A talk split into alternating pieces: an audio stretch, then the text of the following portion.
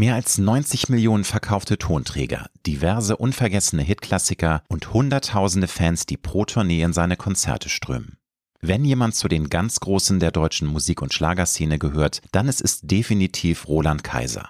Seit mehr als 48 Jahren mischt er bereits ganz oben im deutschen Showbiz mit. Und Titel wie Joanna, Ich glaub, es geht schon wieder los oder Warum hast du nicht Nein gesagt? Übrigens einer der größten deutschen Hits der vergangenen 20 Jahre, kennt wohl fast jeder. Jetzt ist mit Perspektiven sein inzwischen 30. Studioalbum erschienen. Und im Herbst und Winter ist der 70-Jährige dann auf großer Geburtstagstournee. Ich spreche mit Roland Kaiser über eindeutig zweideutige Songtexte, seine bewegte Kindheit als Pflegesohn einer Berliner Putzfrau, die durch einen Unfall starb, als er noch ein Teenager war, und warum es ihm im Gegensatz zu vielen seiner Schlagerkollegen als bekennendes SPD-Mitglied so wichtig ist, auch bei politischen Themen deutlich Stellung zu beziehen. Wir sprechen über seinen runden Geburtstag, erstaunlich junge Fans, seine Lungentransplantation im Jahr 2010 und das ihm dadurch geschenkte zweite Leben und darüber, warum seine dritte Frau Sylvia die ganz große Liebe seines Lebens ist. Roland Kaiser hat mir verraten, warum er erst durch das größte Tief, das er jahrelang durchschreiten musste, zu einem rundum glücklichen Menschen geworden ist, was er über die eigene Endlichkeit und ein mögliches Leben nach dem Tod denkt und wie sein ganz persönliches Glücksrezept aussieht. Ich wünsche dir gute und inspirierende Unterhaltung mit Roland Kaiser. Du hörst Road to Glory. Als Journalist mit 20-jähriger Berufserfahrung hat Alexander Nebel hunderte von Interviews mit nationalen und internationalen Stars geführt. Unter der Überschrift Deine persönliche Erfolgsstory spricht er hier in seinem Podcast mit inspirierenden Prominenten über Erfolg, prägende Wendepunkte und Lebensweisheiten. Gute Unterhaltung mit einer neuen Folge von Road to Glory mit Alexander Nebe. Lieber Roland Kaiser, herzlich willkommen in meinem Podcast. Guten Tag. Wir, wir, sind hier im Parkhotel Hohenfelde. Ja. Und äh, das ist in Münster, in sozusagen deiner Homebase. Das ist doch ja, richtig. Ne? Also du genau. wohnst hauptsächlich in Münster. Ich wohne in Münster, in Berlin und habe noch eine Dependance auf Sylt, ja. Was natürlich ein großes Geschenk ist, wenn man auf Sylt eine Dependance hat. Ja. da gebe ich dir recht. Weil, lieber Roland, wann bist du heute Morgen aufgestanden? Um 7.30 Uhr, glaube ich. Ist das so dein normaler In der Regel, ja. Regel? Du bist da auch man, ist ja, man ist ja erzogen durch dieses Großziehen von Kindern kriegt man irgendwann einen Automatismus und dann wird man morgens wach einfach, ja. Zumal wir auch einen Hund haben, der muss auch raus, also ist ja alles gut. Kenne ich gut. 16 ja. Jahre einen Hund gehabt, das konditioniert einen perfekt. Wunderbar, ja. Und was gab es bei dir zum Frühstück? Gibt es da eine feste Leckerei, die du dir jeden Morgen nein, gönnst nein, oder ist das sehr unterschiedlich? Brot oder Toast ja. mit Käse und dann okay. war es das schon. Okay. Und bist du eher früh oder eher spät aufsteher? Also ist das dein Naturell um 37 jemand, Ich werde automatisch wach um die Uhrzeit. Wenn wir unterwegs Gut. sind, meine Frau und ich, auf Tournee sind, werde ich auch morgens dummerweise auch um 7.30 Uhr wach. Insofern. Also gibt es keinen drin. Es gibt äh, keine andere, andere Gewohnheit, wie ich unterwegs bin. Und ja, man ja. kann ja immer noch, dann immer noch ein Stückchen immer nur umdrehen vielleicht oder man muss dann Irgendwo, wieder weiterfahren. Insofern ist schon okay. Nun bist du ein Mensch, der unglaublich viel macht, immer kreativ unterwegs ist. Aber was macht denn ein Roland Kaiser, wenn er mal nicht Musik schreibt, wenn er äh, Tourneen vorbereitet, wenn er, du warst auch mal als Produzent tätig, du machst ja sehr viele Dinge, aber was machst du, wenn du mal nicht kreativ tätig bist? Was ist, wie sieht denn für dich ein toller Tag aus? Na, dann bin ich natürlich äh, jemand, der, wenn wir auf Sylt sind, dann habe ich da mein Flugzeug zu stehen und dann fliege ich durch die Gegend. Mal dahin, mal dahin, mal nach Hamburg, mal nach äh, Bremen, mal nach da, überall, wo ich hin möchte. Ansonsten bin ich ein Mensch, der auch vermag, faul zu sein. Ich kann gut abschalten, ja. Aber das Fliegen ist für dich auch dann ein, wirklich eine Entspannung, ein Wohlgefühl, ein Lustgewinn. Das ist was das ganz ist eine, Tolles. So eine Mischung aus ähm, ja Entspannung, aber auch Anspannung, weil man muss das ja natürlich klar äh, zu entspannt bewusst machen, damit ja. man nicht äh, vom Himmel fällt. Das wäre dann das wäre der letzte Flug. Nein, nein, aber das ist eine schöne Form von Abschalten, weil man, weil man sich dann auf diese Arbeit konzentrieren muss und man nicht an alle anderen Dinge denkt.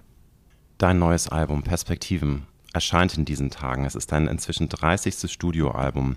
Wie hat sich deine Perspektive auf die eigene Karriere, aber auch auf dein Privatleben in den vergangenen Jahren, ja, vielleicht auch sogar Jahrzehnten verändert? Waren da große Veränderungen? Ähm, würdest du sagen, das ist ein Fluss im Leben, das sind immer so Rädchen, die ineinander greifen, aber wie hat sich so deine Perspektive also verändert? Wenn ich heute noch dieselbe Sicht hätte wie die eines 24-Jährigen, dann würde mit mir irgendwas nicht stimmen. Es natürlich soll Leute geben. Verändert man seine Sichtweisen natürlich. Man hat, nehmen wir mal Folgendes an. Erstmal, wenn, wenn man äh, an, an Beginn der Karriere. Bei mir war es dann in den 80er Jahren so, dass mir hintereinander Top Ten Hits gelungen sind. Und fängt man an zu glauben, das geht jetzt immer so weiter. Man hat entsprechende Menschen um sich herum, die einem das glauben lassen, bis man irgendwann wach wird und sagt, das kann nicht das wirkliche Leben sein. Und dann stellt man sich darauf ein, dass man irgendwann nicht mehr da oben landet in den Charts, was ja nicht tragisch ist. Das ist halt ein Prozess, der in jeden trifft.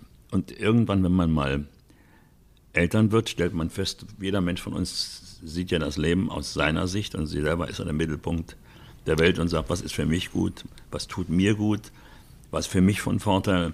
Und wenn man Eltern wird, rückt das Kind in die Mitte des Kreises, man selber ist außen und sagt, was ist für das Kind gut. Und man reduziert sich auf die normale Größe zurück, die man hat, nämlich man ist ein Menschlein, wie jeder andere auch. Das tut gut in diesem Beruf, weil man hier schnell verführt ist zu glauben, man sei wirklich so, so groß, wie der letzte Applaus war.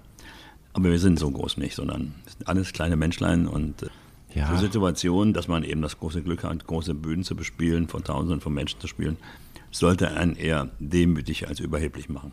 Aber du würdest schon sagen, das ist einfach eine Reise, das ist eine Entwicklung. Ja, du hattest eine ja, Phase, wo du natürlich auch dann auch diesen Rausch zu Recht ja auch genossen hast. Also ich meine, ich glaube, dass es sogar heute ja immer noch ein positiver Rausch sein kann, wenn du vor 20, 30.000 ja, Leuten spielst. Aber glaub mir eins, ich werde oft gefragt, wie mir das dann unmittelbar danach geht. Dann verblüffe ich die Menschen meistens, sage ich komme runter von der Bühne und bin sofort einer von vielen wieder. Ich nehme also den letzten Applaus in meinem Herzen mit, aber nicht in meinem Selbstbewusstsein. Also ich glaube nicht, größer als andere zu sein, aber ich, der Widerhall des Applauses tut mir gut. Aber er macht mich nicht überheblich.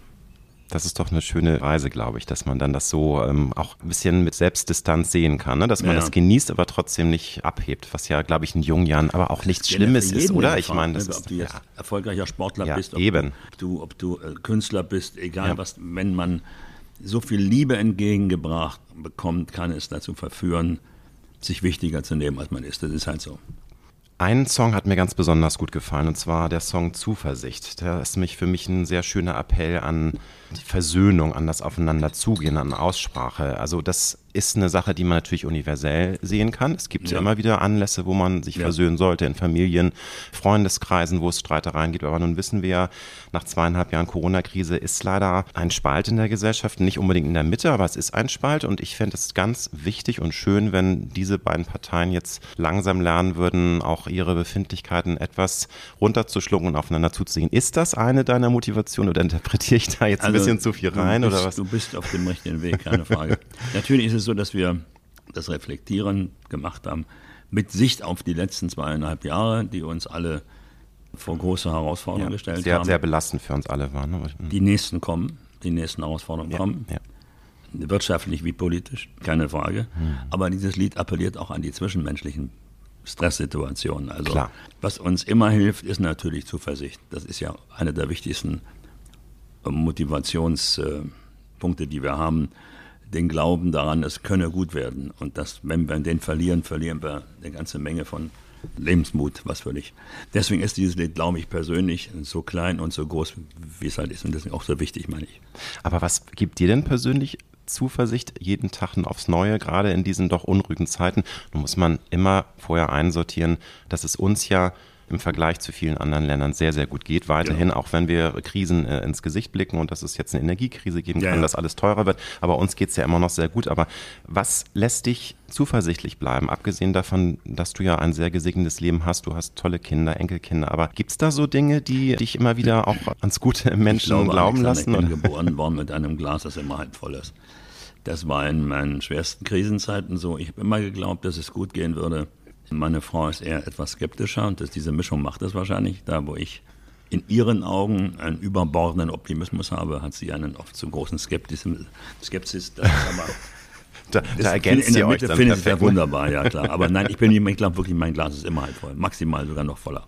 Aber ich möchte gerne nochmal zu dem Song Zuversicht zurückkommen, ja. weil es gehört ja auch Stärke dazu, wenn jede Seite dann auch mal sagt, ja, wir haben vielleicht wirklich ein bisschen auch, wir haben, beide Seiten haben Fehler gemacht und wir haben vielleicht überreagiert und jetzt sind ja die Karten auch neu gemischt, wir haben jetzt gelernt, ja, ja. wir haben neue Erkenntnisse.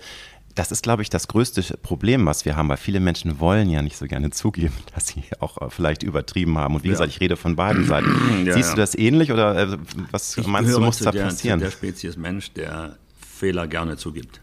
Das, das heißt, wenn ich, wenn ich einen Fehler gemacht habe, sage ich das ganz offen. Das ist meistens so entwaffnet, dass der andere keine Chance hat, mehr nachzukarten. Es wäre Schön. gut, wenn man, also wie gesagt, wichtig, was durch ist der Dialog. Ja. Der Mensch darf den Dialog der, der muss eben wirklich wieder angefangen werden. Wenn wir den nicht ja. wiederfinden ja. in den sogenannten mhm. auseinandergedrifteten Teilen mhm. der Gesellschaft, mhm.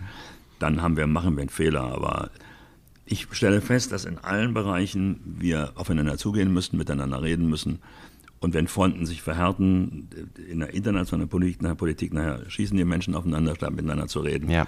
Das gilt auch für die Ukraine-Krise. Auch hier müssen, müssen die Gespräche vorangehen. Hier um, muss man unbedingt. auf diplomatischem ja. Weg versuchen, das ja. zu lösen. Nur Säbelrasseln allein wird das nicht bewegen und nicht, nicht äh, bewältigen können wir können wirklich nur optimistisch bleiben. Es sind hart herausfordernde Zeiten, ja. aber ich glaube auch immer ans Gute im Menschen. Und das wäre ja auch fatal, wenn wir das nicht mehr tun würden. Dann könnten wir uns ja alle Du hast begraben. recht. Ja, natürlich ist, ist klar. Ist ich meine, natürlich, hier wird sehr, sehr oft auch unser Kanzler kritisiert, mhm. wie dieses Thema hier mit dem Ukraine-Krieg. Ich finde, ja. dass er das mit sehr viel Bedacht tut. Eben nicht zu stark martialisch auftritt. Ne? Martialisch ne? auftritt und eher etwas besonnener ist, was ich gerade in solchen Zeiten für extrem wichtig halte. Und deswegen glaube ich, dass der Weg geht über die Verhandlungen, über die Diplomatie, wird sich eine Lösung finden lassen müssen. Ist jetzt ein harter Cut, aber ich habe einen anderen Song. Ja, bitte, ich höre jetzt einfach zu. In deinen Songtexten geht es nämlich auch immer wieder mal eindeutig, zweideutig zu. Und das ist ja auch so ein Signature von dir. Da hast du ja einige deiner größten Hits haben ja dieses Augenzwinkernde und äh, doch, wo es dann eindeutig äh, zu rauszuhören ist, dass es eben um Sex ja. geht. So auch auf deinem neuen Song, ja. Du, deine Freundin und ich. Ja. Der ist im Grunde um einen flotten Dreier. Geht nicht nur im Grunde, es geht um einen. Man kann natürlich das auch anders interpretieren, Nein, es, oder? Auf den Punkt, jetzt kann man, jetzt könnte ich anfangen anfangen zu schwafeln, aber das wäre es, Schwadronieren dumm. Es ist Quatsch, es, es ist so geht gedacht. darum, dass so. ein Mann versucht, zwei so. Damen zu werden und Dreier zu machen. So, Richtig. herrlich. Was ja von vielen Männern ein, ein Traum ist. Oder ja. vielleicht auch von einigen Frauen mal mit so, zwei jetzt Männern. Aber kommt, bei den, das Lied ist wichtig, es kommt zu keinem Ergebnis. Das Lied liefert uns keine finale Erkenntnis, es, ob es funktioniert oder nicht. Das liegt dann immer in der Fantasie des, das der Hörerin. Ja der, der, das ist ja, ich kann mich erinnern, als der Friedel Schmidt, damals Chef der Ariola, als wir zusammensaßen, sagte er zu mir, sag mal, ist das dein Ernst, dieses Lied? Manchmal möchte ich schon mit dir sagen, Friedel, was ist denn mit dir jetzt? Ja, das kann man doch nicht machen. Ich, wenn wir, ich sag, Friedel, hör doch mal das Lied zu Ende Es kommt dir zu nichts. Passiert ja nichts. Ich, ich mein, er würde, würde gerne, gerne würde, aber ich tue es ja nicht. Mhm. Wie oft hast Raffiniert. du schon mal gerne gewollt in deinem Leben? Hast es nicht gemacht. Ja, hast du recht, sagt er. Ich sag, ja, das, aber ist das äh, so auch eine Art Vergnügen von dir, dass du sagst, das ist schon eine Sache, die auch meine Fans von mir so ein bisschen erwarten, dass es auf einem Song so ein bisschen äh, Ich glaube, ich habe hab bewusst ein bisschen, die, das haben sie, dieses Autorenpaar, ja. äh, Paar, mhm. das ist äh, Christina Schwass und mhm. Matthias Haas. Ihn kennt man, weil er die äh, Karriere von der Annette Louisanne ja. als Produzent. Äh, Durfte ich auch mal treffen, eine tolle Frau, ja. Und er und äh, seine Partnerin, die Christina Schwarz, die haben mir das Lied in der Benz Arena vorgespielt nach dem Konzert und sagen, wie findest du denn das Lied? Ich sage, frech und einfach überzeugend, weil dann ja. provoziere ich ein bisschen. Das hat mich so ein bisschen erinnert, als ich damals das erste Mal hörte von Tom Jones Sexbomb, also mit yeah. einem Lied, das völlig, also das Wort das Sexbombe war damals völlig out. Auch hier ist diese Musik ein bisschen 80, aber sie haben, wir haben es mit dem, ich glaube, gut in die, in die heutige Zeit geholt. Das ist sehr frech. Es wird die Leute, es wird polarisieren und manche werden das furchtbar finden. Ich glaube, dass die meisten das andere, toll finden. Manche finden das gut finden. Also ich werde das sicherlich im nächsten Jahr als Single probieren. Aber es ist schon so, dass du, du hast auch Lust darauf. Ne? Ist, also ich weiß nicht, ich habe jetzt ehrlich gesagt nicht alle deine 30 Studioalben im Kopf. Ähm, ob das jetzt wirklich in jedem Album auch mal so einen Song gab, das ist, glaube ich, gar nicht der Fall. Ne? Ist immer mal wieder. Viele ne? Songs, so, die so mit Ausreißer so, waren. Ja. Wir haben noch einen zweiten Song drauf, der auch über eine Dreiecksbeziehung ist. Also den ich also ausgesprochen gelungen finde. Du weißt nicht mehr, er, sie ja, und er. genau, ja, ja. Mhm. Das ist, äh, ich habe irgendwann nachts mal einen, einen, französischen Film gesehen, da ging es genau um dieses Thema, dass ein, ein älterer Ehemann seiner jüngeren Frau gesagt hat, du, wenn ich dir nicht mehr genüge, dann ist die Chance, dir einen jungen Freund zu suchen, der dir mehr als genügt. Aber wir müssen ja nicht scheiden lassen. Wir können ja versuchen, das zu dritt hinzukriegen. Und das habe ich dem Peter Plate erzählt, die diese Geschichte. Mhm. Sagt, das, das ist ja genial, die Zeile wie soll die heißen? Ich sage, er, sie und mhm. er. Und das ist natürlich, da hat ihn sofort inspiriert, das auch französisch so anzuhauchen. Herrlich. Das ist ein tolles Lied, wie ich finde. Ja, ja. Auch das wird wieder zu Diskussionen führen.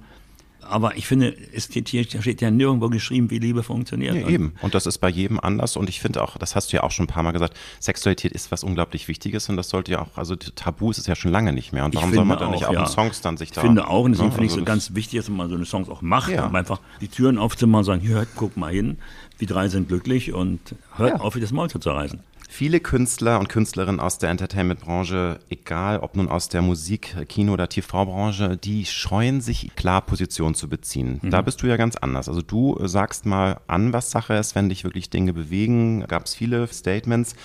Aber wie erklärst du dir das? Hast du nicht die Angst, dass du dir das mit Fans verscherzt? Weil das ist, glaube ich, immer so dieser Hintergedanke. Man möchte halt massenkompatibel bleiben, man möchte sich mit keiner Gruppe verscherzen. Da sagst du aber seit vielen Jahren, nö, da stehe ich einfach zu und ich möchte meine Meinung äußern und du bist einer der wenigen, die auch offen sagen, dass sie in der SPD sind, dass sie sich ja. da engagieren.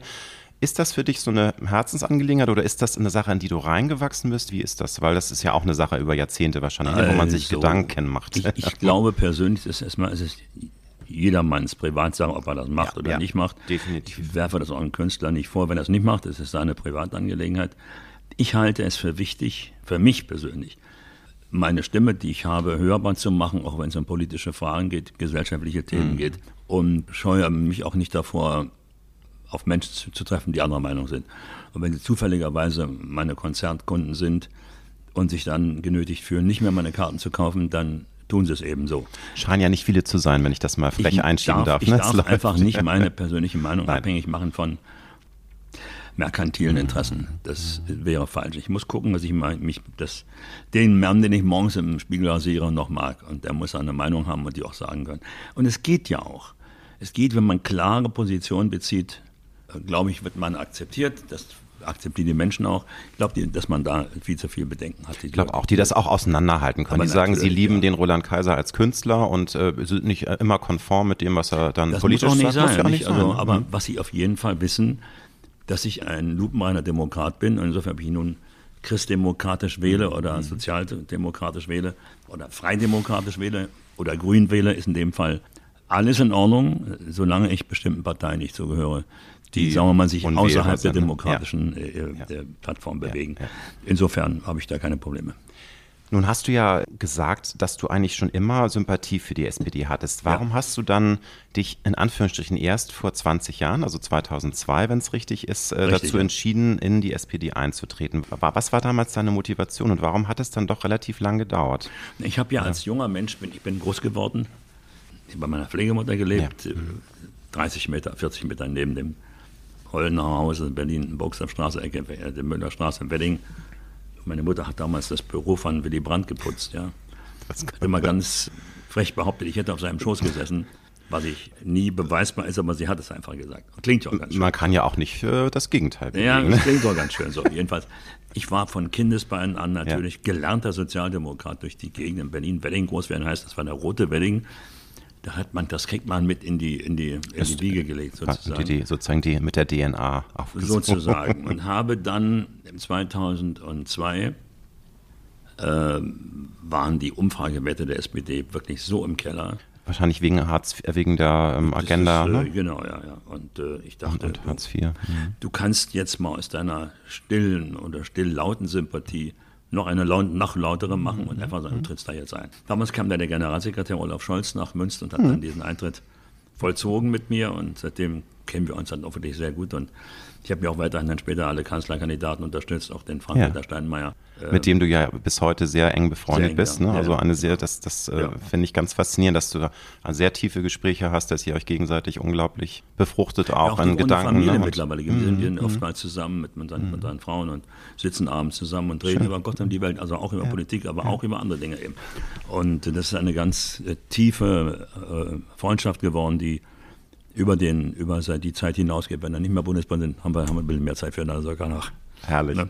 War der ganz junge Roland oder man kann ja auch sagen, damals warst du ja auch noch der Ronald. Das wissen ja deine ähm, Fans, ja, dass, ja. Du, dass mhm. du den Namen dann äh, aufgrund vom Management äh, irgendwie ja so hinweisend dann geändert hast in Roland. Aber warst ja, du nett, weil das war ja Der Nachname Keiler ist ja ein männliches Wildschwein und das war so nicht ganz im Sinne der Firma. Da meinte damals mein Produzent Thomas, vielleicht können wir hier was machen. Also aus Ronald, Ronald Keiler wurde Roland, Roland Kaiser. Aber ja, ich, das, die meisten wissen das ja eh. Aber der Tommy meinte mal zu mir, das ist so offensichtlich, deine Mutter muss wohl früher viel Kontakt gehabt haben mit, mit, ähm, mit Soldaten aus England oder Amerika, ja, ja. Ronald ist ein amerikanischer ja, oder ein englischer, ist ein deutscher okay. Name.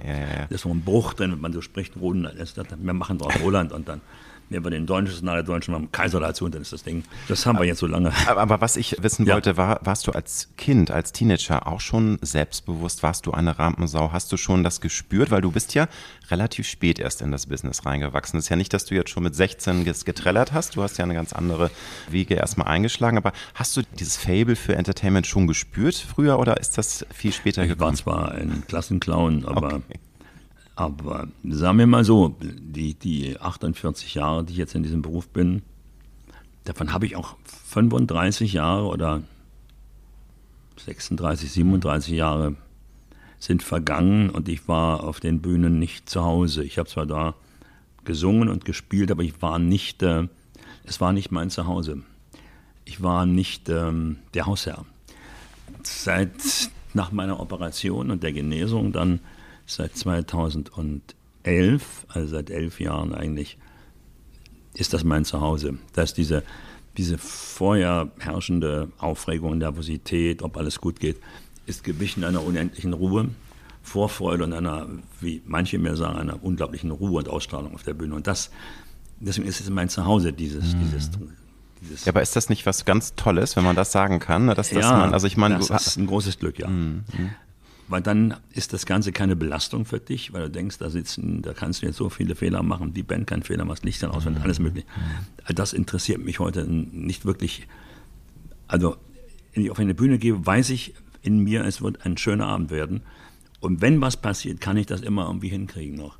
Aber diese, diese Nervosität, die ich früher hatte, immer mit der Suche nach der Perfektion, die ist gewichen einer unglaublichen Vorfreude auf das Tun. Also kann man sagen, dass deine Lungentransplantation, das war ein sehr, sehr wichtiger Einschnitt in deinem Leben und der hat dich auch neu konditioniert. Also so der hat sozusagen, aus, ja. der hat ein neues Leben angefangen, was ja sich sogar als noch tolleres Leben entpuppt hat, weil du also noch mehr genießen die kannst. Die ne? Relationen verschämen sich wieder. Du fängst mhm. wieder an zu relativieren und sagst, was soll jetzt passieren? Ja, also, mhm. ich weiß, ich kann mich da erinnern, dass damals der MDR zu mir kam und sagte, wir würden das gerne im Fernsehen übertragen, live. Ich so, Proben, also, Proben haben wir nicht. Wir kommen am Samstagabend okay, so, komm, dann, ja, zum Soundcheck kommen wir, machen die Kamera und dann ist gut. Ich sage, okay, alles klar. Das gleiche, die vor 20 Jahren gesagt seid ihr verrückt? Im Leben nicht. Heute sage ich mir, was soll passieren? Fußballspiele kann man auch nicht proben im Fernsehen. Also wir singen, wir spielen, wir können das alles. Und diese Gelassenheit kommt auch daher, dass man sagt, was soll mir passieren? Ich habe ja schon das geschafft und das ist ja lebensbedrohend gewesen. Das ist ja hier nicht, wenn, ich, wenn jetzt mein Mikrofon runterfällt, mein Gott, ja. Und ich vergesse einen Text, ja, ja gut, ja, dann ja, vergesse ich ihn halt. Es gibt Schlimmeres. Und mhm. das zu relativieren, mhm. das hat sicher mit meiner Historie was zu tun. Mhm. Das ist natürlich in dem Fall ein großes Glück, ja. Weißt du noch, was du als kleiner Bub werden wolltest, so mit dem Alter von sieben, acht Jahren? Wir alle haben ja immer so erste Impulse, was wir gerne werden wollen. Ich wollte gerne früher Schaustellergehilfe werden, ja. mit den Schaustellern um die. Welt reisen. Ja, weil ich mich immer, ja, mich immer für diese diese Stimmung fasziniert hat, wobei ich jetzt dann gelernt habe, es ist ja ein verdammt hartes Business. Ne? Alles Wahnsinn, das, ne? Unsere Träume, die aber, wir haben, alles ja. harte Jobs. Ich habe mir eine Zeit lang gedacht, wenn man so, so diese, diese, die Lastkähne gesehen hat, wie schön die auf diesen Lastkähnen ja. haben. Das ist keine schöne Zeit. Die haben schwere Arbeit. Pilot wollte ich werden. Ja. Also schon, Pilot, ja. dann hast du ja sozusagen diesen frühen Traum dann doch noch eben irgendwie. nicht, ich bin Hobby. Ja gut, aber der Pilot stimmt, da, da hast du Passagiere, da hast du recht, ich, aber äh, immerhin bin jemand, der das wollte und habe als Kind dann immer so bin zum Flughafen Tempelhof gefahren, habe guckt, wie die Maschinen gestartet und gelandet sind. Und dass ich dann meinen Flugschein gemacht habe, bin ich zuerst nach Tempelhof geflogen, um zu gucken. Siehst du mal, die können sehen, ob die Leute in Neukölln Kaffee oder nicht Kaffee im Tee haben oder am Kaffee haben. Also konnte man natürlich nicht sehen, aber man war ziemlich nah drüber. Es war also ein spannendes. Herrlich. Also insofern habe ich meinen Traum, Traum teilweise also verwirklicht. Teilweise verwirklicht, ja. ja. Ich bleibe noch ein bisschen in deiner Kindheit ja. und Jugend wie würdest du im Rückblick sehen, wie dich deine Pflegemama geprägt hat? Also das war ja eine der wichtigsten Frauen in deinem Leben, neben deiner jetzigen ja. Ehefrau. Deine leibliche Mutter hat dich zur Adoption freigegeben. Wie würdest du die Beziehung zu deiner Pflegemutter heute im Rückblick beschreiben? Was war das ganz Besondere und Kostbare ganz, für dich? Äh, ganz äh, enge Bindung. Die Frau war für mich extrem wichtig. Ich säße heute nicht mit dir hier, weil meine leibliche Mutter die Klugheit besessen hat, mich nicht aufziehen zu wollen, weil sie einfach zu jung war und ein Leben gelebt hat, das für mich nicht gut gewesen wäre. Also sie hat, ich glaube, noch weitere fünf Kinder bekommen mit, mit also sechs Kinder mit fünf Männern. Also die war sehr, sehr fleißig, die Frau. Sehr und, schön beschrieben. Äh, naja, und äh, Ja. meine Pflegemutter gab mir halt die wichtigsten Grundlagen des Lebens mit. Also unterscheiden zu können zwischen Recht und Unrecht, zwischen das zu wissen, was also nicht nach unten zu treten, nicht nach oben zu buckeln. Also eben auch die Werte, die wir uns eigentlich alle auf die Ja, Fahne die schreiben sollen. bis heute bei mir stark vorhanden. Ich habe auch versucht, diese Werte an meine Kinder weiterzugeben. Ist mir gelungen und äh, das war eine ganz wichtige, kluge Frau, herzenskluge Frau in meinem Leben und das war für mich ein schwerer Einschnitt, als sie damals relativ, für mich relativ früh gestorben ist. Ja, das ist wirklich eine Geschichte, auch wo ich sage, wie, wie, wie echt damit umgegangen. Ähm, Deine Pflegemutter Ella Oertel war ihr Name, die ist beim Gardinenaufhängen Ja. zusammengebrochen, hatte einen Schlaganfall und du Ja. musstest das auch noch mit ansehen. Ja, ja. Ist das eine Sache, die einen in dem Moment dann auch, auch für eine Zeit aus der Bahn wirft oder hattest du Ja, schon so eine Stärke, dass Nee, du, nee. das, also es war das schon ein wirft einen schon um. Ich habe ja Mhm. dann sie dann, äh, ich glaube, insgesamt hat sie noch drei Wochen gelegen Ja. und ist dann gestorben. Die haben ja damals nicht wie heute solche medizinischen Einrichtungen gehabt, wie bei Schlaganfällen, Ja. die dann heute kommen, eine Stroke Unit kommen und dann eben, das kann man heute regulieren, nicht so Dinge. Aber die waren damals noch nicht so, aber die haben dann einfach die Schmerzen reduziert und meine Mutter war, glaube ich, halbseitig gelähmt, konnte nicht mehr sprechen und Also sehr hat dann zusehen müssen als junger Mensch, bis sie dann irgendwann ging. Und verbunden immer mit der Angst, wo, wo kommst du dann hin? Weil das mit der bedeutet, ich hätte ins Heim gemusst. Das wäre auch alles andere als schön gewesen. Das hat darin gegipfelt, dass ich zum Beispiel so völlig irrationale Sachen gemacht habe, um den Schmerz und die Trauer zu, zu überwinden. Auf ihrer, auf unserer auf ihrer Beerdigung dann, dann gab es auf der Trauerfeier hinterher diesen Leichenschmaus, diesen berühmten, hat einen Kaffee und Kuchen und ich habe dann so viel Kuchen gegessen wie nie in meinem Leben, um mehr als alle anderen zu, wahrscheinlich um den Schmerz zu kompensieren, um die Tränen nicht rauszulassen. Das war eine schwere Zeit und ihre Tante, und ihre Schwester hat mich dann übernommen, hat das also in ihrem Sinne wirklich fantastisch weitergeführt. Ich kam dann in eine völlig, für mich damals Luxuswelt mit eigener Badewanne, Telefon, Balkon, also alles, eigenes Zimmer. Das war für mich ein, ein, ein Luxustraum plötzlich. Ja, ja. Was ich sehr interessant finde, viele Adoptivkinder haben ja doch irgendwann in ihrem Leben den Impuls, dass sie ihre Muss das kurz korrigieren, bitte, die waren nur Pflegekind, kein Adoptivkind. Pflege. Nee, also viele Pflege Ja, oder eben Kinder, auch ja, Adoptivkinder haben irgendwann in ihrem Leben, manchmal früher, manchmal später, den Impuls, dass sie gerne die leibliche Mutter, leiblichen Vater kennenlernen möchten. Das war bei dir, glaube ich, nie der Nein. Fall. Kannst du das Nein, im Rückblick erklären, warum? Weil die Ella so eine tolle Frau war. Ich Das war ich für mit dich. der Situation zufrieden Ja, war. ja, ja. Ich hätte damit ja nicht viel bewegen können. Ich habe, als ich dann 18 wurde, wollte ich meinen Führerschein machen. Den konnte dann meine Tante nicht unterschreiben, den musste dann mein Vormund unterschreiben. Als ich da hinkam, sagte er, da hast du mal Glück gehabt. Meine Mutter ist vor zwei Wochen gestorben. Sie hätte bis heute noch sie unterschreiben müssen, weil sie nicht, aber nicht adoptiert wurde, weil sie immer noch die Unterschriftsvollmacht gehabt hätte, aber jetzt kann ich das machen. Und dann mir erzählt, dass mein Vater tot ist und meine Mutter auch seit zwei oder drei Okay. Wochen tot Und dann war, war das aber irgendwie dann. Das war, wenn man, in, ich war 18, ich habe die ja nie kennengelernt, die Menschen. Das war wie eine, eine Nachricht, sagt, schade eigentlich, und dann ist man weitergegangen. Das ist also da, aber ich, wenn ich ihr begegne, mal später, wenn ich ihr noch sagen, Dankeschön, dass du mich, dass du den, die Klugheit besessen hast, äh, mich dahin zu gehen, wo ich hingekommen bin. was ich immer wieder feststelle, dass viele Menschen Angst vor Veränderung haben, vom Wandel, der ja eigentlich zum Ja. Leben dazugehört. Ja.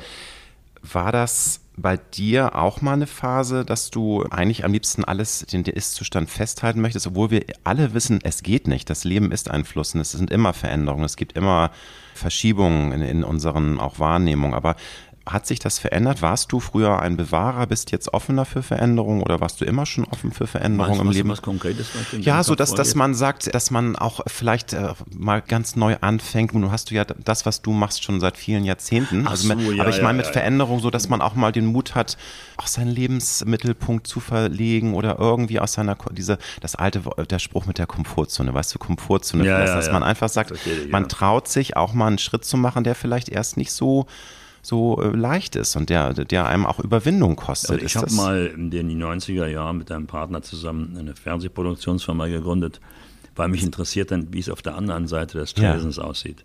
So was meine ich, also ganz spannend. Ne? Ich habe das gemacht mit meinem Partner, mit Jackie Drechsler zusammen. Wir haben angefangen, für den NDR zu produzieren. Dann haben wir Sat 1 produziert, Schreinemarkers Live. Und auch RTL, und RTL Samstagnacht. Samstag ne? Mhm.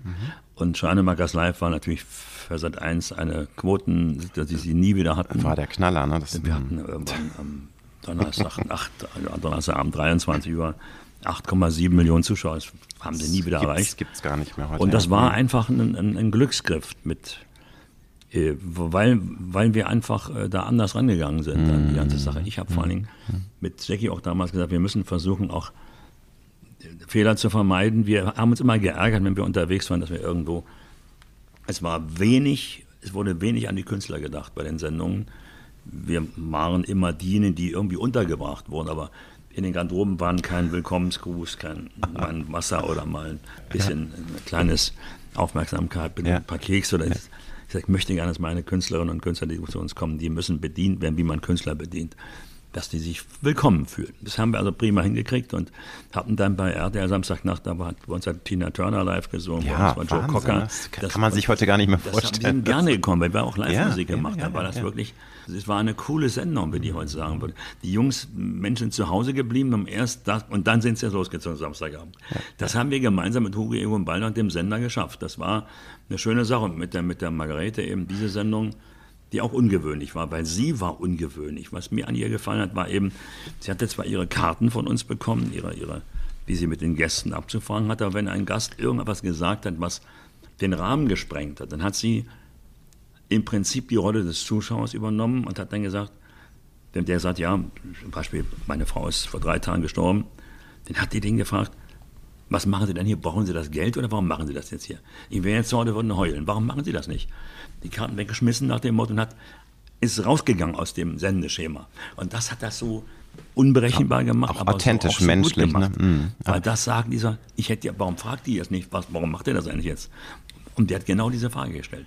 Aber wie erklärst du dir, das war dann ja wirklich auch ein Erfolg. Du hast es gewagt, du bist äh, mal, hast mal andere ja, Horizonte ja. erobert, hast es dann ja aber auch nicht ähm, so weit durchgezogen, dass du meinst, äh, sagtest, ja, dann kann ich das ja jetzt hauptberuflich machen, nee, singe war, noch ein bisschen. Es war irgendwann, ich habe Punkte erlebt, habe ich dann gesessen in meinem Büro ja. und habe während der Diskussion über äh, irgendwelche Einstellungsgespräche nachgedacht, ob ich, den, ob ich jetzt das Programm hätte machen sollen, schon in Dreh für, für Hamburg oder so. Oder habe in Hamburg auf der Bühne nachgedacht, ob ich den Licht als den Kameramann kalkuliert habe. Das kann nicht sein. Also ich habe dann gesagt, komm, du musst dich entscheiden, was ist dir jetzt lieber? Ich habe mich entschieden, für die, auf der Bühne zu bleiben. Und deswegen sitze ich heute mal hier. Würdest du äh, sagen, dass sich dein Ruf bei anderen Menschen verändert hat. Klar, ich habe natürlich auch viel über dich gelesen, viel recherchiert. Also du hattest, glaube ich, früher einen Ruf, der nicht immer, also einige hatten richtig ähm, Angst nicht, aber du warst schon ein sehr gestrenger, ein sehr dominanter Mensch äh, oder äh, bitte korrigier mich und hat sich das auch äh, vielleicht durch deine dein zweites neues Leben verändert? Bist du da auch weicher geworden, also persönlicher? Ich bin heute mit mir lieber zusammen als damals. Wenn ich also jetzt jemand wäre, der mit mir arbeitet, bin heute etwas ruhiger, ja, ausgeglichener, ja. empathischer, einfach berechenbarer auch. Also man merkt, also diese Entspannung hat sich in allen ja, Bereichen des Lebens. Ne? Irgendwann ja, mal ja. erreicht man, wenn man 70 ist, dann mal ein Punkt, wo man sagt, ja, jetzt wird er etwas, etwas weniger wirsch und unbar. Was für Dinge haben für dich mit den Jahren immer mehr an Bedeutung verloren und was gewinnt an Bedeutung, weil auch da gibt es ja immer eine Veränderung im Leben. Das merke ich an mir selber auch, dass Dinge, die ich noch vor 20 Jahren ganz, ganz wichtig und toll fand, die ja. sind heute nicht mehr wichtig. Und genau das Gegenteil. Ja, das Hast du da ein Beispiel, was sich bei dir jetzt so ja, verändert hat? Ja, es ist, ist, Zweisamkeit, das ist für mich mhm. heute wichtiger als vor 20, 30 Jahren. Gute Gespräche, gute Filme, Ruhe, all die Dinge waren für mich vor 20, 30 Jahren hatten nicht diese Relevanz. Da warst du noch, noch mehr der Duracell-Hase, ja, hast immer bin, Action, immer Power. Ist, ist, doch klar, wenn man auch, mal, auch ein bisschen hat uns diese zweieinhalb Jahre der, der, der Pandemiezeiten ja. auch geholfen, mal wieder ein Stück zu uns zu finden, zu entschleunigen, das Tempo mal rauszunehmen. Das kann man ganz gut mitnehmen aus der Zeit und sich selbst auferlegen, sich daran zu erinnern ich muss nicht immer der Erste sein, nicht immer der Schnellste sein. Es geht auch einen Schritt langsamer. Das ist aber nicht sehr seit heute der Fall. Das kann man wirklich sagen, das, das kann man lernen, weil man merkt, auch Nein sagen muss man lernen im Laufe seines Lebens. So und zwar so Nein zu sagen, dass der andere nicht beleidigt ist, sondern man sagt, du, sei mir nicht böse, aber ich möchte das nicht. Nicht erfinden, irgendeine Geschichte und Nein. sondern einfach sagen, weißt du was, ich möchte das nicht. Bitte hab Verständnis dafür. Wenn diese Folge ausgestrahlt wird, ist deine aktuelle Sommertournee bereits durchgespielt. Ähm, wir kommen ja erst im September zum äh, Veröffentlichen ja. deines neuen Albums raus. Aber du hast auch dieses Jahr wieder vor Hunderttausenden von Fans gespielt. Ja, ich habe insgesamt 200, also Wahnsinn, ein Riesenerfolg. Und was man immer wieder dabei betonen muss, du hast wahnsinnig viele erstaunlich junge Fans. Da sind auch viele 20-Jährige, 30-Jährige ja, ganz vorne. Hast du dich jemals gefragt, woran das liegt, dass du auch bei der jungen Generation so unglaublich gut ankommst, weil das ist ja nicht in Stein gemeißelt. Also ich war auch bei Udo Jürgens und Konzerten, da war natürlich auch ein großer Schnitt aus allen Bevölkerungsschichten und auch aus allen Altersklassen. Aber bei dir fällt das auf, dass es doch sehr viele junge Fans gibt. Wie, wie erklärst du dir das? Oder ist dir das eigentlich egal? Hauptsache. Egal ist mir das nicht. Nein, nein. Es, ist, es ist ja, man darf nicht vergessen, das waren viele junge Menschen, das ist ein Vertrag mit der Zukunft. Meine Tochter hat mal sehr klug zu mir gesagt, so glaube ich, dass sie gesagt hat, Papa, du versuchst dich nicht äh, uns anzubiedern. Anzubiedern, ne? so was, was ähm, darzustellen, was du, du nicht bist. Du ne? ziehst dich immer noch so an mit einem Dreiteiler bei 35 Grad, ziehst das, ziehst das Ding durch, wie sie sich ausdrückte, und ziehst ja keine Jeans an mit einem T-Shirt, sondern du bleibst, wie du bist. Und das finden wir eigentlich cool, weil du dann nicht versuchst, mhm. uns zu kopieren, auch in deiner Sprache nicht. Also bei dir läuft es nicht und du bist auch nicht cool, sondern du drückst dich immer noch so aus wie immer. Das, wir finden das mal ein bisschen gestelzt, aber es ist besser so, als wenn du dich uns anpasst. Als wenn du jetzt mit Yo Man ne, und diesem ganzen Jugendslang da kommst. Das ne, das, ist in das Ordnung, ist, wenn man, ich, man wir wollen ja ihnen nicht die Sprache wegnehmen. Nein. Das ist ja, ich habe das ja mitbekommen, als meine, Kinder in, der Pubertät waren, wenn dann andere Elternpaare eben versucht, die Sprache ihrer Kinder zu sprechen. Das ist so wie, stiehl mir nicht meine Sprache, ich will die für mich haben. Das war bei uns nicht anders. Ich möchte die Schlaghose tragen, nicht du, Onkel Heinz, nach dem Motto. genau. Ja, es ist, man muss bei sich bleiben können. Veränderungen haben wir ja alle, wie du richtig fragst. Wir merken es ja in dem Beruf auch wie bei dir. Weg vom Print, jetzt wird es immer digitaler, online. also ist, das ist ich finde es ja schön übrigens, mhm. dass, dass sich Gespräche wieder entwickeln für den Hörer, weil das ist ja auch eine, ich nenne das mal das Versäumnis der öffentlich-rechtlichen Radioanstalten, dass sie eben vergessen haben. Sie haben aus ihrem Buch diese Gespräche rausgenommen, weil sie meinten, sie glaubten zu wissen, was der Hörer will. Und sie haben sich geirrt. Der Hörer wollte das haben. Sie wollten nur den Widerstand nicht brechen. Jetzt laufen diese Podcast-Sendungen mm, immer, wie geschnitten. Immer mehr und, an. Natürlich, ja, ja, ist, weil die Leute das brauchen, wenn Menschen sich unterhalten und ihnen mal zuhören. Das war auch früher so. Und man hat es versucht, man hat nicht den Mut gehabt, das weiterhin zu machen. Das ist der Fehler. Sei ja. froh, dass es so ist. Ja. Aber wie gesagt, dieses, diese, wo haben wir stehen geblieben? Wir waren bei der Frage, aber du hast es eigentlich gut erklärt, war, warum äh, du auch bei den jungen Menschen ja, gut ankommst. Dass weiter, ich kenne mich ja. Ach so, das, sorry, das habe ich jetzt auch. Aber, das macht nee, aber nichts. Nee, wir, wir finden es schon wieder. Weil, weil ich habe äh, nämlich eine, glaube ich, auch eine Erklärung, ja. dass das jetzt seit acht Jahren auch ganz besonders wieder auch sich entwickelt hat mit den jungen Fans, weil dein Duett mit Maite Kelly. Warum hast du nicht ja, Nein gesagt? Das ist, das ist Wahnsinn. Äh, also ich ja. habe nochmal geguckt, du hast jetzt schon über 140 Millionen ja. Aufrufe auf YouTube. Das ist, das sind ja Aufrufe, die äh, selbst Weltstars äh, teilweise Wir nicht ja schon kurz für Doppelplatin. Mit dem, äh, es ist wirklich einer der erfolgreichsten äh, Songs äh, überhaupt. Ja, wir haben jetzt also, es gibt in den letzten 20 Jahren drei Songs, die so erfolgreich der Stern. Genau, von Atemlos DJ und dann, genau. Also dann ihr seid noch, das Dreigestirn. Das ist irre und fantastisch und das ist auch ein genrefreier Titel, der also heute noch immer funktioniert, aber das ja. allein ist es sicherlich nicht. Nein, es ist ein Baustein, würde ich sagen. Aber es ist ein wichtiger ne? Baustein genau. gewesen mhm. mit, mit der Liebe Maite. Hast du denn, äh, also das ist auch natürlich eine schwere Frage, weil niemand kann vorher vorhersehen, ob es ein Hit wird oder Nein. nicht, aber habt ihr beide schon gedacht, hm, das könnte schon rappeln im Karton oder seid ihr da so ganz in Anführungsstrichen einfach mit viel Spaß reingegangen und dachtet, wir machen das jetzt einfach mal? Man hat ja schon ein Gefühl, ob ein Song Potenzial hat oder eher... Wenn ich das wüsste, wäre ich, wär ich äh, der erfolgreichste Mensch der Welt. Das man. kann man nicht. Ne? Man kann, man kann, man glaubt es jedes Mal übrigens. Dummerweise. Also es war so, die, die meinte mich wirklich morgens um, also erstmal hat sie mich besucht beim Konzert in Köln. Ja. Da haben wir uns dann getroffen. Also, darf ich dir mal was sagen? Ich so, klar, sprich dich aus. Ja, fand ich toll, aber du singst die völlig falsche Musik. So, und was soll ich jetzt machen? Sie mich schreiben lassen. Und dann mach du mal. Hat sie mir Sachen geschrieben. Und dann morgens um halb acht klingelt bei mir das Telefon sonntags morgens. Ich habe ich hab, ich hab ein Wesen für dich. Ich sage, es ist halb acht, mir egal, hör jetzt zu. Und jetzt ist mir ins Telefon gesungen. Ich sage, das klingt interessant, aber kannst du mal vernünftig aufnehmen, bitte? Ja, mache ich. Aufgelegt und nach drei Tagen kam das an. Jetzt mit dem Demo Fritz von das? Süder, ihrem Partner, haben gesungen. Da habe ich den Song als alleine aufgenommen bin. Da dachte ich, nee, du musst dich jetzt überreden, das ist ein Duett. Von der Aussage her, sonst ist es ja so Sonst Vorwurf macht das her. absolut. Und dann hat sie das gesungen und dann dachte ich, das, das hat was. Und durch die Sendung, die dann, wir haben halt nochmal noch einen Remix gemacht, einen etwas aufgepeppten. Und durch die Sendung, die wir zwei, dreimal gemacht hat es irgendwann dann geknallt. Ne? Das ist also ein, und das Video war auch so herrlich, wie sie mir sagte, ich soll mir ein Video machen, ich bin eine, du bist im neunten, ich bin im achten Monat schwanger und du bist ein alter Mann, wie soll das funktionieren? Dann haben wir uns vor so eine Wand gestellt und nur den Kopf rausgucken lassen. Und dann schrieb mir irgendwann, das haben wir viele Menschen geschrieben, ein, ein, ein Mensch aus, eine Frau war das, aus, äh, aus Dänemark, schrieb dann ein wunderschönes Video, äh, auch das ältere Ehepaar, sehr nett. Und da hat sie uns natürlich mitgemeint. Das ist, ich dachte, na also, das, das funktioniert doch. Auch Wunderbar. das ältere Ehepaar, ganz Nein, nett. aber es ist wirklich ähm, natürlich auch nur ein Baustein. Du hast ja auch also eine unglaubliche ähm, Ja, Vielzahl von Riesenhits und das ist das, ist das gesamte das ist, wie, der, Package. wie, der, aber- ist wie so ein, so ein Fuß in die Heutzeit. Ja, eben. Das Ne, singt so- man ja nur vom letzten Jahrtausend. das ist wie Genau, so ein genau, kleiner ja. Schritt. Hallo, es gibt mich heute noch.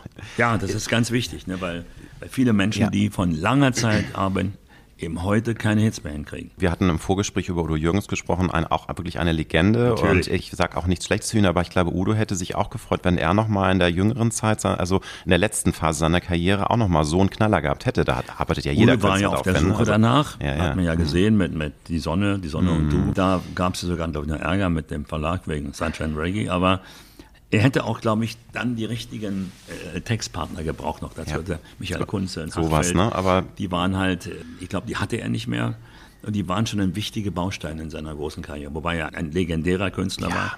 Nichts, ich, also für mich der größte Bühnenkünstler deutschsprachiger. Unterschreibe ich hier mit doppelt und dreifach. Ähm, Er und Peter Alexander waren für mich Giganten. Das, ist eine, das waren wirklich ganz große Leute. Ich habe Ja. beide gut gekannt und war einmal Stargast bei Peter Alexander in Mhm. seiner Show und habe ihn also erlebt, auch privat hinterher. Ein ganz fantastischer Mensch. Tolle Leute, beide. Ist es für dich manchmal ein unwirkliches Gefühl, wenn du so drüber nachdenkst, ich bin jetzt bald 50 Jahre im Showbiz Ja. und allein schon von dieser unglaublichen Zahl und eben auch noch auf diesem hohen Niveau mit diesen riesigen Erfolgen, ich sage nur über 300.000 allein im Sommer, jetzt du bist im Herbst wieder auf Tournee. Ja. Aber ist es auch manchmal so ein bisschen so ein Schlucken und Wehmut, und wo man sich fragt, wo sind eigentlich die Jahrzehnte geblieben und das geht mir jetzt zu schnell oder siehst du das auch eher jetzt mit vorne. Entspannung? Ich glaube, und, ja. ich glaube ja, ich bin ja noch eine Weile da. Ich mache noch eine Weile weiter. Also ich gucke nach vorne und freue mich drauf. Und genieße den Moment, ohne zu vergessen, dass das nicht ewig so bleibt, ganz klar. Mhm, Aber du hast ja mit meinem lieben Kollegen und Freund Peter Maffay schon gesprochen, der ja noch länger dabei ist Ja, als ich. ja. Und der ist ja auch ein Wahnsinn. Kluger, bescheidener und sehr bodenständiger Mensch, der viel an sozialer Verantwortung in sich trägt. Also auch die Guten wirst du immer dabei haben. Das ist, Peter ist auch ein Guter. Das heißt, diese, in Grönemeyer ist, die Jungs alle so, in Lindenberg sind so, die, ich sage, ja, das sind, die bleiben einfach. Ne? Ja. Aber also es ist, du sagst, du guckst nach vorne, es nützt ja, nichts, weil älter werden wir alle, es ist, was soll's, ne? Das bringt kann ja nur nichts. Ne? alles dafür tun, um, um lange gesund zu bleiben. Bin viel Sport, ich treibe viel Sport Mhm. halt bin, und äh, lebe in Maßen. Also und deswegen Und allein diese Bühnenshows sind ja schon mehr Workout als, ne? Also da Ja, was, na, das wobei du machst jetzt keine Saltos da, aber. Nee, zweieinhalb Es ist- Stunden live ist, es ist äh, schon eine lange so. Zeit, ja, ohne Pause, aber ich mache halt wirklich jeden Tag meinen, meinen Sport jetzt auch. Ich habe mir in meinem neuen Haus hier so, so einen Fitnessraum eingerichtet Super. mit, mit Rudergerät und Laufbahn und allem, was der Mensch braucht. Und unterwegs habe ich meinen Ergometer mit in meiner Garderobe, dann kann ich dann vorher noch mal ein bisschen, bisschen mich auspowern, damit ich meine Kondition halte. Nun bist du ja im Mai 70 geworden. Ja. Du arrangierst dich damit, weil ich glaube, mit dem Älterwerden hadern wir ja alle mal mehr oder weniger. Also viele verdrängen es auch und sagen, ich kann eh nichts daran ändern, was soll ich mich mit so Gedanken aufhalten? das Aber ganz ehrlich, liebe Roland, ist das mal bei dir auch so ein Thema, dass du sagst, ach, schade, ich würde schon jetzt gerne nochmal die Uhr zurückdrehen und nochmal irgendwie 45 sein? Oder ist das einfach gar nicht in deinem Ich Kopf würde drin? ja, wenn ich die jetzt zurückdrehe, die Uhr, ich stünde ja dann an derselben Stelle wie damals. Ich hätte noch viel vor mir an negativen Dingen. Ja, das stimmt Aber ich bin wieder. eigentlich mit der Situation fein. Meine Kinder sind groß, sie sind tolle Menschen geworden. Ich habe zwei Enkelkinder jetzt mittlerweile und das äh, stellt mich alles mehr als zufrieden. Ich bin ein rundum glücklicher Mensch. Das kann auch nicht jeder von sich sagen. Insofern will ich die Position nicht aufgeben.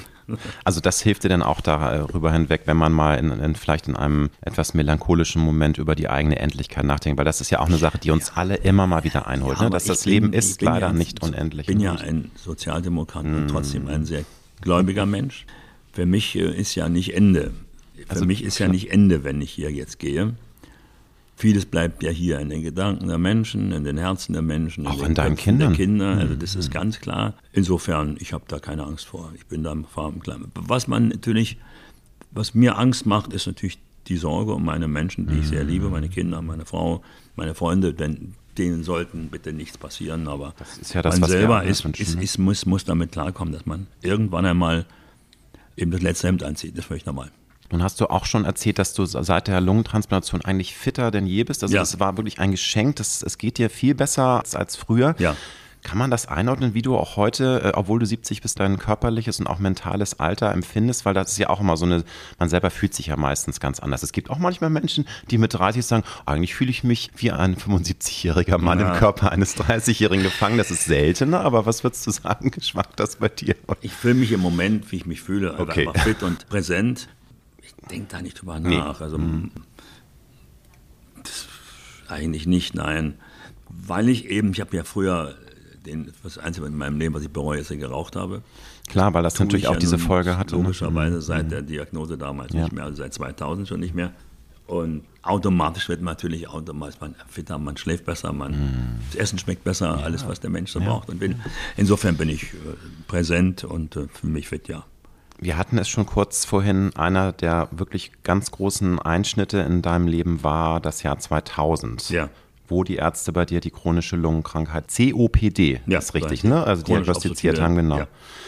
Kannst du dich noch erinnern, was diese Diagnose damals in dir ausgelöst hat? War das Unglauben? War das einfach nur schockiert sein oder hast du es erst gar nicht so richtig realisiert, was das eigentlich bedeutet? Weißt du das noch, wie das, das war? Das war damals ja eine, eine sehr eine sehr im Dunkel gehaltene Krankheit. Es, war, es wurde nicht viel darüber gesprochen. Ich habe die Diagnose bekommen und meine erste Frage war an meinen behandelten Professor hier. Da sagte ich, äh, ist das jetzt schlimmer als Lungenkrebs oder? Naja, also Lungenkrebs ist schlimmer. Ich sage, okay, also dann danke schön, alles in Ordnung. Immerhin. So. Ja, denkst du, ne? So, natürlich ich dachte mir, dann kann ich mich damit arrangieren. Ich bin ja, wie gesagt, der Optimist und meine Frau hat dann angefangen, sich mehr darüber zu informieren, wusste viel mehr und viel eher Bescheid als ich, dass das äh, zu einem Finale führt. Und äh, mein Arzt hat irgendwann mit mir diskutiert, nach ein, zwei Jahren, sagte, wir müssen jetzt mal anfangen, uns Gedanken zu machen über eine Listung für eine Transplantation. Das ist dann Ultima Ratio irgendwann mal. Dann wurde mir langsam klar, ja, das kommt irgendwann bei dir vorbei, aber auch das habe ich erstmal zur Seite Man, Ja, also weil du hast ja auch erzählt, dass es war eine Phase, wo du es auch dann wirklich verdrängt hast. Du wolltest es auch nicht kommunizieren. Auf ähm, keinen Fall. Ich wollte auf mhm. keinen Fall den Menschen sagen, hier, ich bin verletzlich, ich bin verletzbar, ich bin angeschlagen. Das habe ich meiner, von meiner Frau vor allem zugemutet, das auch mitzutragen. Deshalb, irgendwann hat sie mir gesagt, das halte ich nicht mehr aus. Du, ja, du, du machst außen den Eindruck eines Menschen, der entweder wenn die nicht wissen, was du hast, denken die, du bist betrunken oder nimmst irgendwelche Drogen. Das musst du korrigieren, sonst machst du alles kaputt. Und da habe ich dann irgendwann, 2008 oder so, für eine Veranstaltung, ich glaube in Falling Bostel irgendwo, dann mal gesagt, dass ich äh, diese Krankheit habe. Dann standen die Leute auch mal applaudiert und dann war plötzlich wie mir so eine Last runtergefallen. Da mhm. hätte es eigentlich gleich machen können, wäre ja. einfacher gewesen. Hinterher ist aber immer schlauer. Immer ne? schlauer. Ja, ja.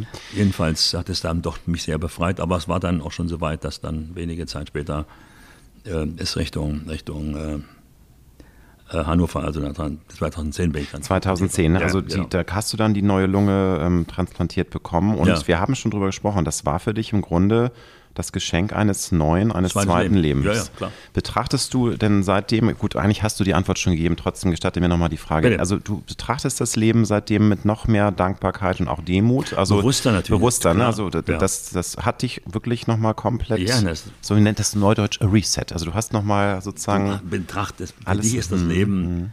ein zweites Leben. Das heißt, du, du siehst natürlich alles wahrscheinlich bewusster und aufmerksamer und hm. Gehst mit den Dingen vorsichtiger um, auch mit deinem eigenen Leben, mit deiner ja. eigenen Gesundheit. All das ist die Folge davon. Und insofern, das war ein großes Geschenk. Also wirklich, das ist also für mich. Deswegen kämpfe ich auch so sehr auf allen Fronten dafür, dass wir in Deutschland äh, wieder mehr Organspender. Du bist Botschafter, ne? Ja, ja. Mhm. Und da kämpfen vor allen Dingen kämpfen wir da gegen mangelnde Informationen der Menschen. Die haben Angst, undefinierbare Angst, was ihnen passiert, wenn sie einen solchen Ausweis mit sich tragen.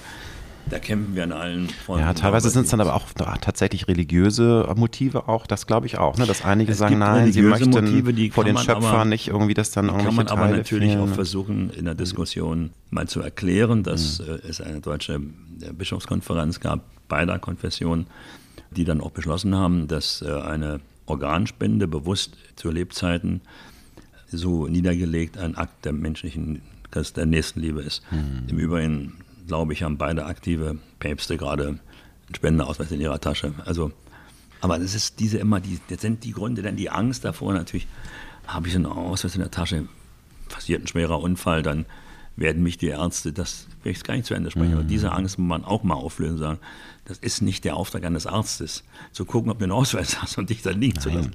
Das, das ist aberwitzig. Ja, finde ich das auch. Sind die, das sind die ganzen schwer, das zu transportieren. Was ist ein Hirn, Gehirntod? Mhm. Wann tritt der ein? Wie wird der diagnostiziert? Wer beglaubigt das? Wer erklärt dann, dass diese, und dann kommt dazu, dass wir kämpfen müssen gegen die Meldung der, der jeweiligen Krankenhäuser an die Transplantationszentren. Wir haben hier jemanden, das wird ein Riesenaufwand. Da kämpfen die auch drum. Im Moment haben wir einen Rückgang in den, in den Organen, hat mir neulich der, der ein äh, bekannter Arzt hier aus Hannover gesagt, ich glaube um 40, 50 Prozent Rückgang der der Organe, die sie, die sie transplantieren. Das ist dramatisch. Hm. Auch durch die, durch die Corona-Situation. Hm. Und das ist natürlich für, wir warten unzählige Menschen auf Organe und das ist ganz schwer. Ich habe hab mal ein, etwas erlebt, da war ich in, in, in Halle an der Saale. Ich habe dort damals äh, gemeinsam mit den verantwortlichen Herren der Deutschen Stiftung Organtransplantation einen Lebensbaum gepflanzt.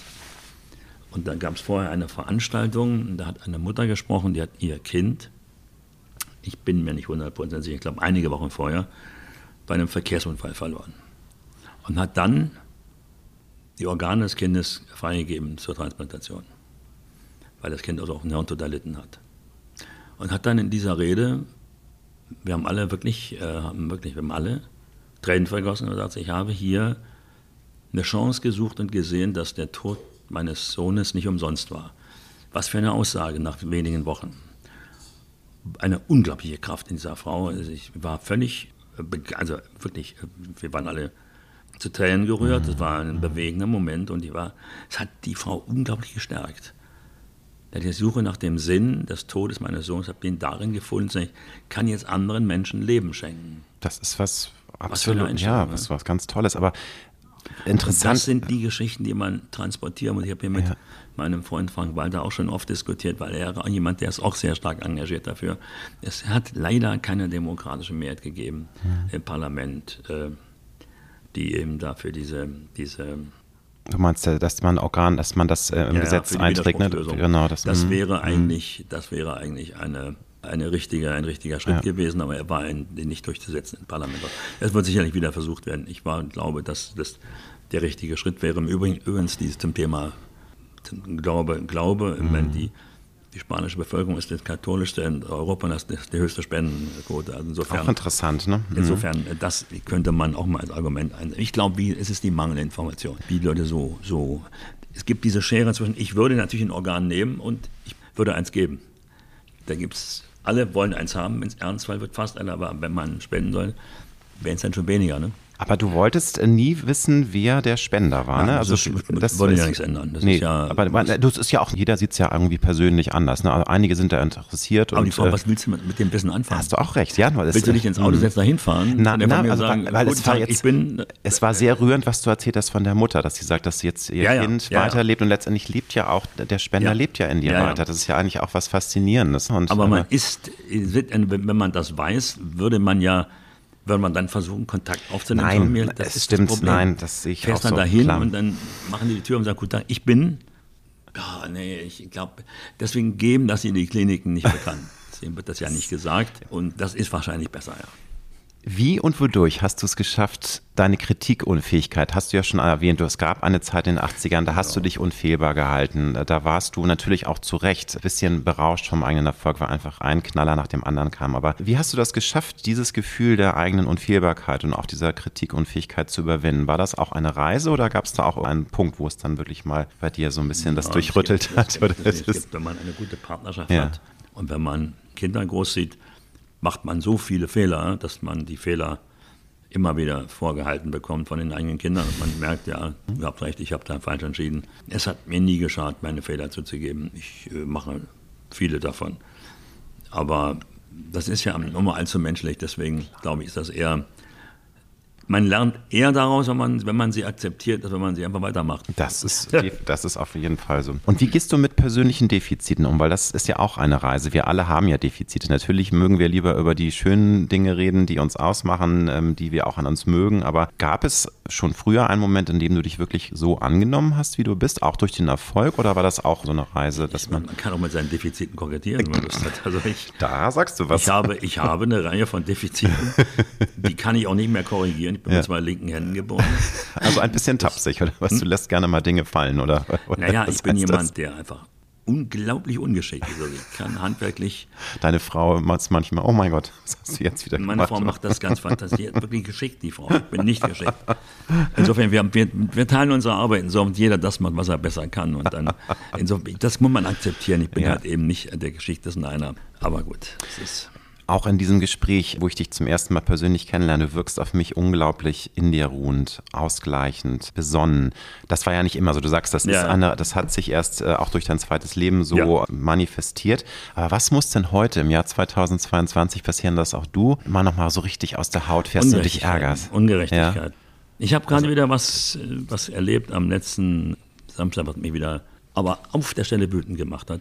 Ich bin ja Botschafter des Mitteldeutschen Hospizes weg, mhm. also äh, Kinderhospizes Mitteldeutschland. Ich habe damals eine, eine Mutter kennengelernt, damit dass ich damals das letzte Mal da war, mit einem Jungen, der war damals 14, 15. Den sehen wir jetzt ständig. Der, der hat damals die Diagnose bekommen, als er zur Welt kam.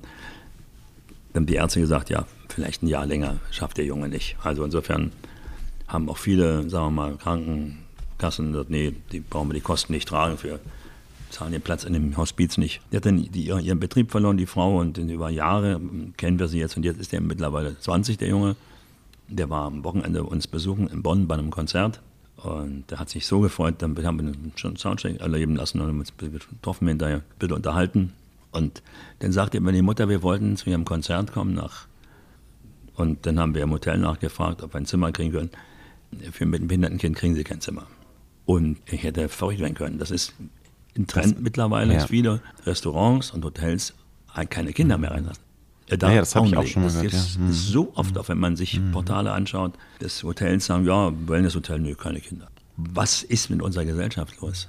Was ist Inklusion noch wertbar? Und wenn ich sage, wenn ein Behindert kommt hier nicht rein. Ja, vor allem gerade, weil es ja so viel Wert darauf gelegt wird. Das ist ja gerade Ich verstehe das also, nicht. Ich bin, und, da, und da ärgerst du dich aber. Da kannst du dich verrückt, wenn es ist, mhm. ist ja so rückschrittig. Das ist doch der Wahnsinn. Da, wo kommen wir denn da hin? Dass ein Mensch sagen kann, Behinderte können ja nicht rein. Ja, sehe ich auch das so. Wird gemacht und rechtlich gesehen hat die Frau keine Chance, das ist ein Privateigentum, der kann machen, was er will. Auch ein Restaurant kann dort einem Kinder unerwünscht.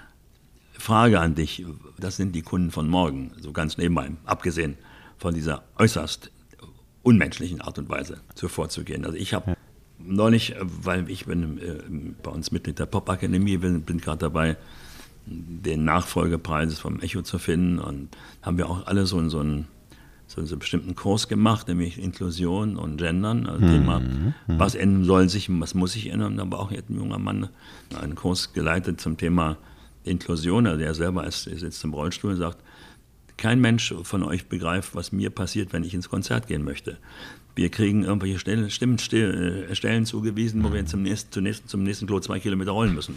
Das heißt, wir können uns überlegen, trinken wir was oder machen wir uns in die Hose. Dann gibt es drei, vier Plätze irgendwo da oben, wo wir nie hinkommen. Das ist eine, äh, da werden uns Steine in den Weg gelegt. Mhm. Das kriegen wir gar nicht mit als normale Menschen so. Und das sind so, so, so Leben, ja, Dinge, die passieren, wie dieser Mutter gesagt wird, mhm. Nee, geht nicht, ne? Ja, nicht und, und, dann ist das, und da die das Folgen. Das macht mich wütend, ja, natürlich. verstehe ich. Das macht, wahrscheinlich macht sich auch wütend. So. Harter Cut. Du hast deine Ehefrau Silvia, mit der du seit mehr als 26 Jahren inzwischen ja. verheiratet bist, auch schon als wichtigsten Menschen in deinem Leben bezeichnest, neben deiner Pflegemama. Was passt diesmal so perfekt? Während deine ersten beiden Ehen sind ja nach einer gewissen Zeit äh, dann leider zum Scheitern verurteilt gewesen. Aber diesmal passt es ja. Kann man das irgendwie ja, sagen? Oder? Die ersten beiden Ehen gehen auf mein Konto in erster Linie. Bei meiner ersten Frau war es, sagen wir mal, meiner, ich war noch zu neugierig.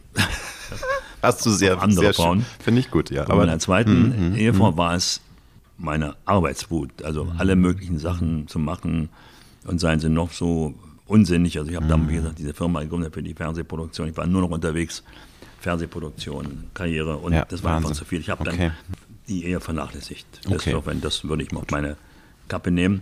Bei meiner Frau ist es so, dass da als sämtliche Komponenten stimmen. Also ist die Anziehungskraft, die sie besitzt, nach wie vor in allen Bereichen. Es ist ihre Klugheit, ihre Verlässlichkeit, ihre Stärke, auch wenn so zehn Jahre mit einem sehr kranken Menschen mitgehen, ist eine enorme Leistung. Auch nach oben drein zwei, drei Kinder großzuziehen dabei. Das ist äh, die für mich ungewöhnlichste Frau meines Lebens. Und das schweißt ja auch unglaublich zusammen. Ich glaube gerade, wenn man schmeißt man, hm. entweder die ja, gut, klar. oder sie ist so hm. fest, dass sie nicht mehr zu, nicht mehr ja. zu lösen ist. Letzteres mhm. ist bei uns der Fall. Und das ist für mich die Liebe meines Lebens, ganz einfach. Deswegen doch, passt das so gut. Ja. Ist doch was Wunderbares, ja. wenn man das sagen kann. Und ist ja jede Ehe, jede Beziehung tickt ja anders und folgt nach eigenen Gesetzen oder auch eigene Regel. Ja. Kannst du sagen, was, du hast eben schon ein paar Sachen gesagt, aber was ist so das Glücksrezept, so dieses bedingungslose Aufeinander verlassen können, Vertrauen oder, oder was, was ist Erstmal, da? glaube ich, ist es der Respekt voreinander, mhm. den man erhalten muss, die Achtung voreinander, auch die Umgangssprache sollte sich nicht ändern. Und dann ist es ganz sicher auch der Humor, der uns zusammenhält. Also all die Dinge sind, sind wichtig. Du hast erwähnt, du hast drei Kinder, zwei Enkelkinder, wobei du hast ja im Grunde sogar vier Kinder. Du hast ja, ja, ja. Ähm, äh, von der einer Ehe noch, es ist nicht dein leibliches Kind, aber der Tim, Tim ist der, der Sohn der, meiner Frau aus ihrer ersten Genau, Ehe. genau, aber den siehst du auch Tim wie einen eigenen ist, Sohn. Das ne? ist wie mein eigenes mhm. Kind. Ja, also sind es vier, du hast vollkommen Also im Grunde hast du vier, vier Kinder, mit zwei, Enkelkinder. Zwei Enkelkinder. Ja. Treiben dich denn manchmal Sorgen um? Wir haben schon über die etwas fragile Zeit gesprochen, in der wir äh, leben. Ähm, es ist alles ein bisschen schwierig gerade. Wir wissen nicht, wo die Welt hintreibt. Aber treibt dich manchmal da schon eine Sorge um, dass es deinen Kindern und Enkelkindern dann vielleicht in zwei Jahrzehnten nicht mehr so gut geht? Oder bist du dafür zu sehr Optimist und vertraust doch auf die Kraft der Jugend? Ja, natürlich und, hat man Sorge, dass es speziell die Enkelkinder sehr, sehr treffen kann.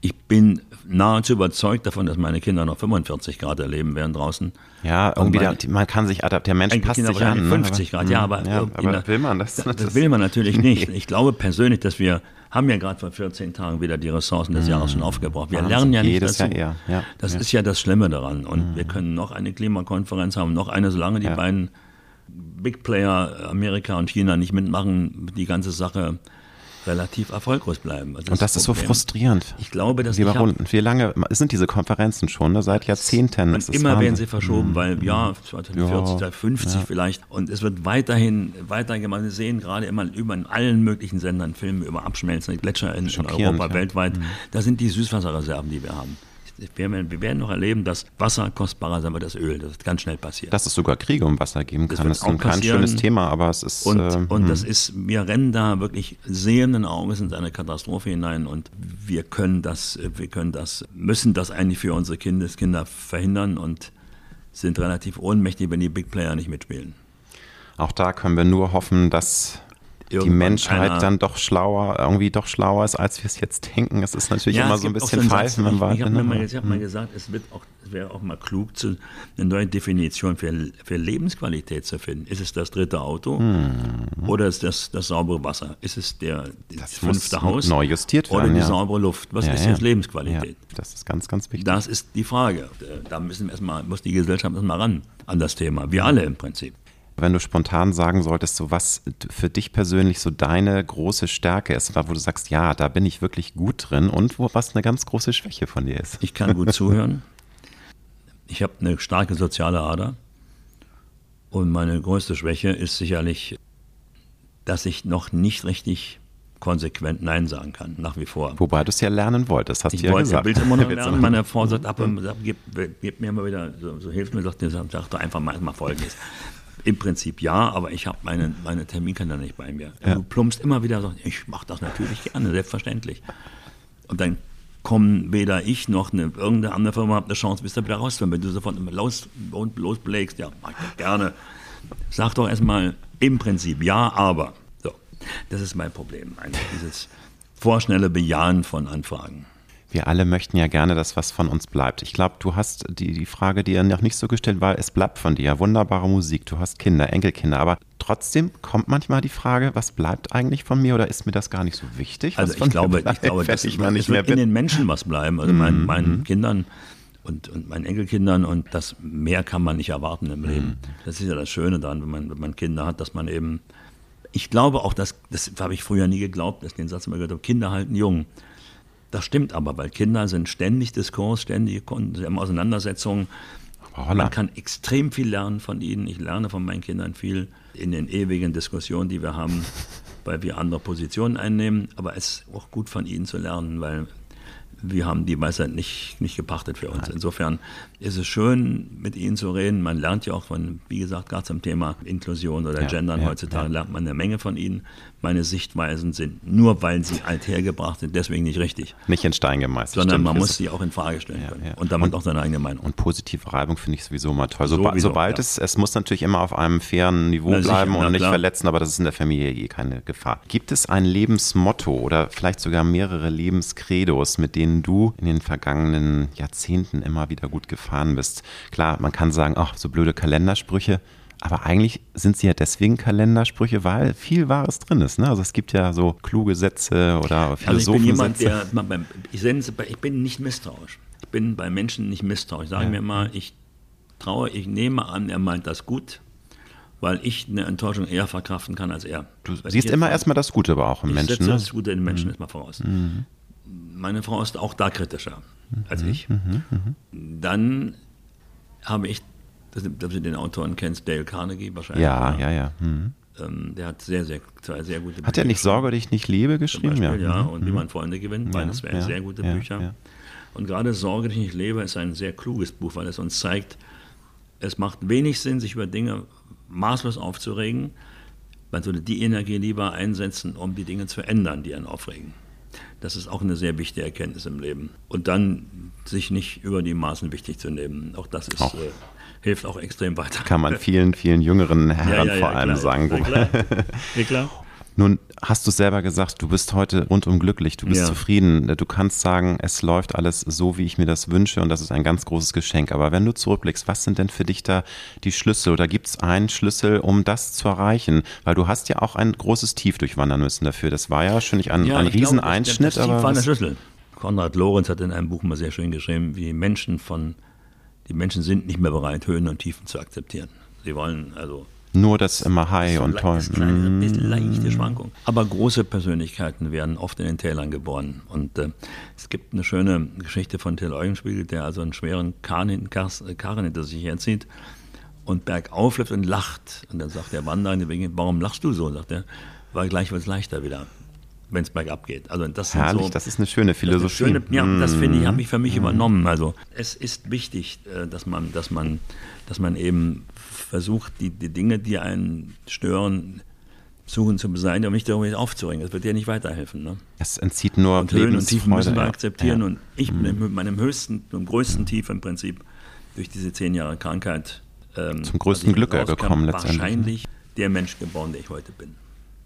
Wenn du eine Zeitreise machen könntest, lieber Roland, mhm. und deinem jungen, dem ganz hungrigen, wilden, 18-jährigen Roland ja. einen guten Rat für sein zukünftiges Leben mit auf den Weg geben könntest, was würdest du ihm denn sagen? Hör zu rauchen. Punkt und aus. Finde ich super. Ja. Dann wünsche ich dir ganz, ganz viel Erfolg fürs neue Album. Perspektiven ja. für die Herbsttour auch äh, ein volles Danke. Haus. Brauchen wir uns, glaube ich, keine Sorgen machen. Na, es war eine große Freude. Okay. Ein ganz besonderer Moment, dass ich dich interviewen durfte, Dankeschön. lieber Roland. Und Danke alles zurück. Gute für die Zukunft. Bis bald. Tschüss. Danke dir.